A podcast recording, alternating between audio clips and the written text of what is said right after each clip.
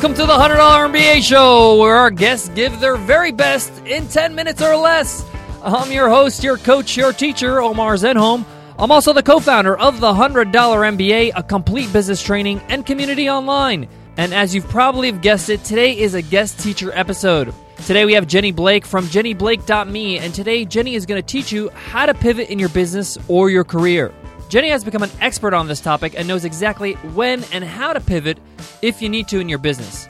She's also an amazing public speaker, which makes this lesson extra special.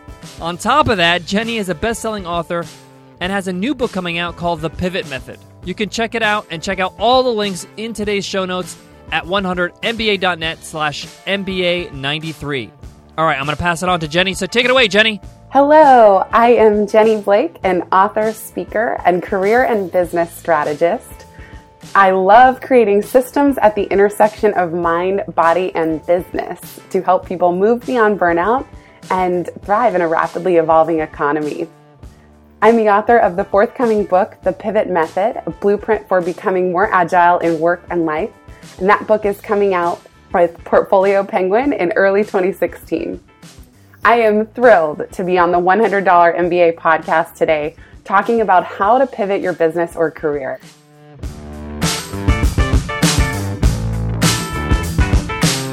I am borrowing this term from Eric Ries, the author of Business Bible The Lean Startup. He really talks about pivoting from a very methodical perspective, which I love. I've studied a lot about change, resilience, creativity, innovation, and I love the way that Eric Ries puts it in very measurable terms. He says that a pivot is answering a seemingly simple question. Are we making sufficient progress to believe that our original strategic hypothesis is correct, or do we need to make a major change? Or rather, that question is the prelude to deciding whether or not your business needs to pivot. And he describes a pivot as a structured course correction designed to test a new fundamental hypothesis about the product, strategy, and engine of growth.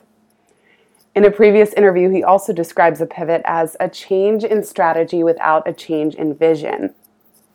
What does this mean for smaller businesses or entrepreneurs, solopreneurs, or even people who might be working full time considering a broader career pivot?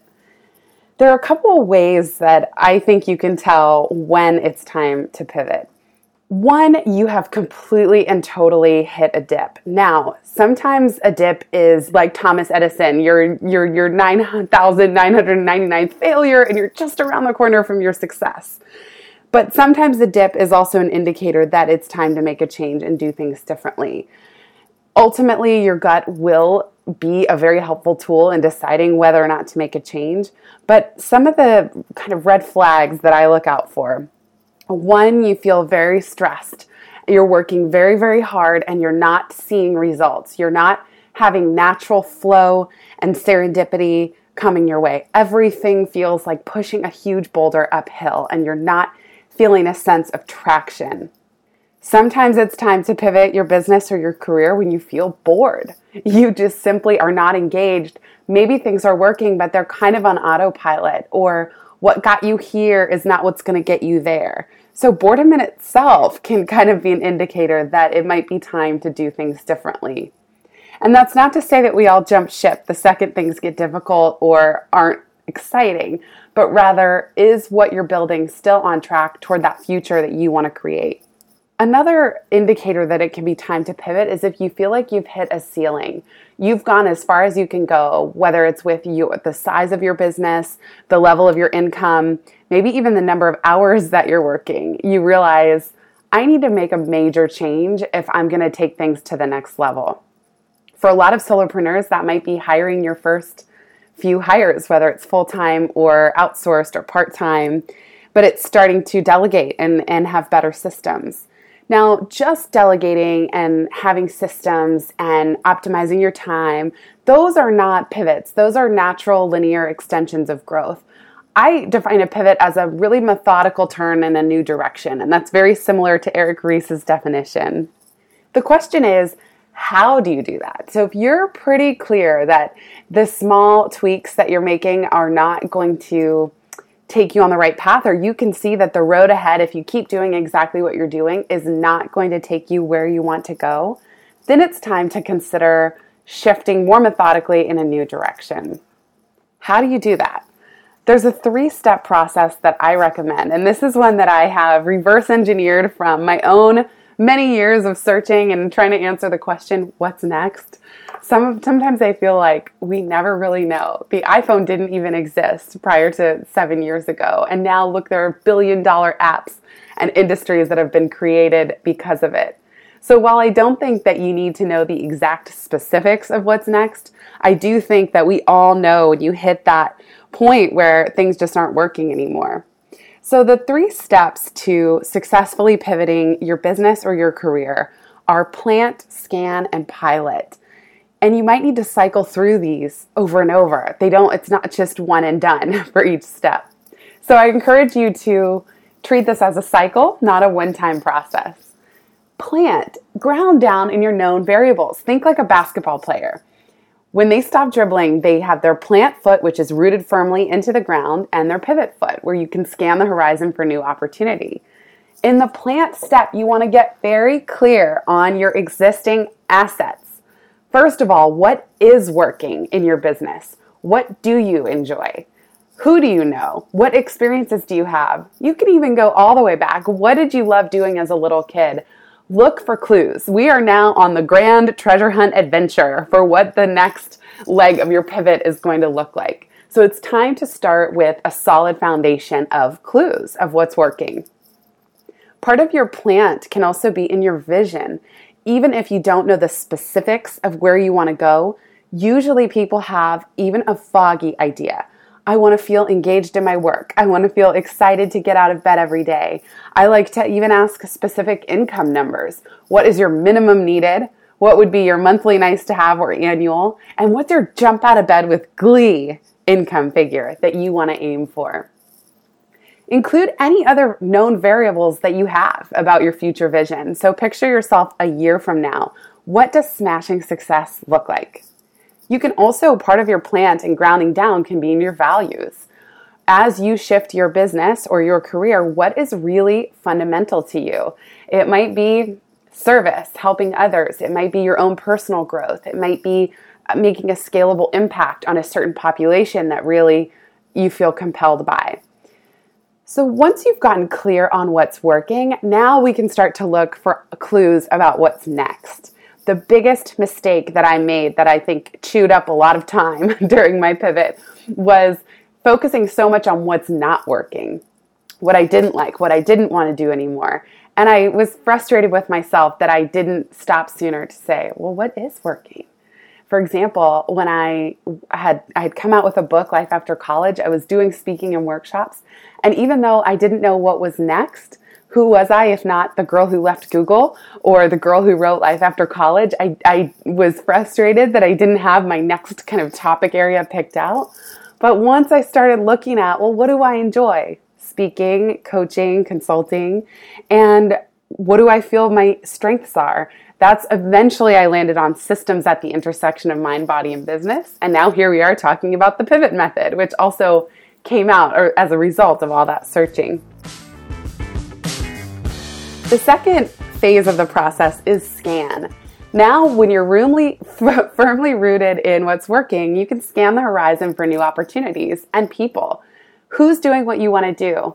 Whose businesses do you admire? Whose business model sounds exciting to you? What opportunities are out there? What events can you attend? What books can you read? Scanning does not have to be people that are in your direct orbit or your direct network. It can be, Scanning is about going broad. Don't narrow yourself down yet to trying to find the thing or the answer. Brainstorm. Do I love doing mind maps? Put you and your business and your career in the middle of a piece of paper and draw spokes for all of the different opportunities that are out there. I love studying business models of what other people are doing. For me, one thing that I could plant down and root down in is I love the idea of what Dan Pink and Malcolm Gladwell do. They're authors, they have ideas that help transform society and the world of work, and they come up with innovative concepts that then are the foundation for all kinds of other activities they might do, like coaching and workshops or follow up series. What didn't necessarily resonate with me is the online marketer model. So that was good. It started to give me a lens at which I could evaluate opportunities. Then the third phase of the process is pilot. Pilot, think of a pilot TV episode. It's one episode meant to test and see is there interest in this? Is there is the audience going to like this new TV series? Run a series of experiments, small experiments in your business that can help you determine if in fact you want to throw all your weight behind that decision for the next move. So, an example of a pilot, I ran a program called Brilliant Sparter earlier in the year, and that was a monthly recurring coaching model even though I'm not continuing to this day, it really helped me pilot a monthly retainer billing model. Now, when I ha- bring on a new coaching client, they're all on monthly retainer. And it has helped me tremendously to know when my income is coming in on the first of every month, exactly how many clients in my schedule I have room for. And it's so different than what I had been doing previously with one and three month long engagements. So, what experiments can you run? Again, brainstorm a list of activities, big and small, that will help you assess three things. One, do you like this new activity or direction? Two, are you good at it? And three, is there a market need for it or want? Do your customers, does your platform or your audience actually want this from you? So if you love doing underwater basket weaving and you're great at it, that still doesn't mean that people want to buy it as you're piloting, you'll start to get a gut sense. Does this feel good? Does this have momentum? Are things naturally falling into place? And if so, then you can make a bigger, more strategic plan for how to carry out and execute that new direction. So, the three steps for one more time plant, scan, and pilot. And at the end of the day, we're all guessing. So be a scientist in your own life and your own business. Take the emotion out of it as much as you can. You're not a failure. You're not flawed. You are good enough, smart enough, strong enough, all of the enoughs. And you will face some dark days in your pivot. But I want to read you a quote from Seth Godin's wonderful book, The Dip, a little book that teaches you when to quit and when to stick. He says, In a competitive world, adversity is your ally. The harder it gets, the better chance you have of insulating yourself from the competition. If that adversity also causes you to quit, though, it's all for nothing. So stick with it. And he also says the fact that it's difficult and unpredictable works to your advantage because if it were any other way, there'd be no profit in it. The reason people bother to go windsurfing is that the challenge makes it interesting. The driving force that gets people to pay a specialist is that their disease is unpredictable or hard to diagnose. The reason we're here is to solve the hard problems. Thank you so much for listening. Thank you to Nicole and Omar for having me on the $100 MBA. And if you want to learn more, you can find me at jennyblake.me, on Twitter at jenny underscore blake. And you can also learn more about the book at thepivotmethod.com. Thanks so much. Bye, everyone. Thank you, Jenny, for that awesome lesson. I love the fact you can hear her smile through her voice. That was a jam-packed lesson, so don't forget you can get all those links at 100mba.net slash MBA93. Guys, thank you so much for listening to the show. If you love what we're putting out here for you, why don't you drop us a rating and review and let us know your thoughts. Let us know what you think of the show. And you can learn how to do that at 100mba.net slash show. Guys, I want to leave you with this. Sometimes we're scared to change things in our business. Sometimes we're scared to admit that things are not going right, things are not working. And that's what I love about today's lesson with Jenny. She highlights the fact that it's okay to switch things up, it's okay to pivot. It's better for you to make a change and move forward and have progress in your business rather than doing the same thing that's not working. At the end of the day, you want to be a successful entrepreneur. That's my goal. That's my goal to have freedom and flexibility and do the things I want. If a project's not working, then I move on, or I change it, or I do something else. I haven't failed because I'm still on the path of doing what I love to do, being an independent creator, being an entrepreneur, and striving to be my very best. So thank you guys again for listening, and I'll check you in the next episode. Take care.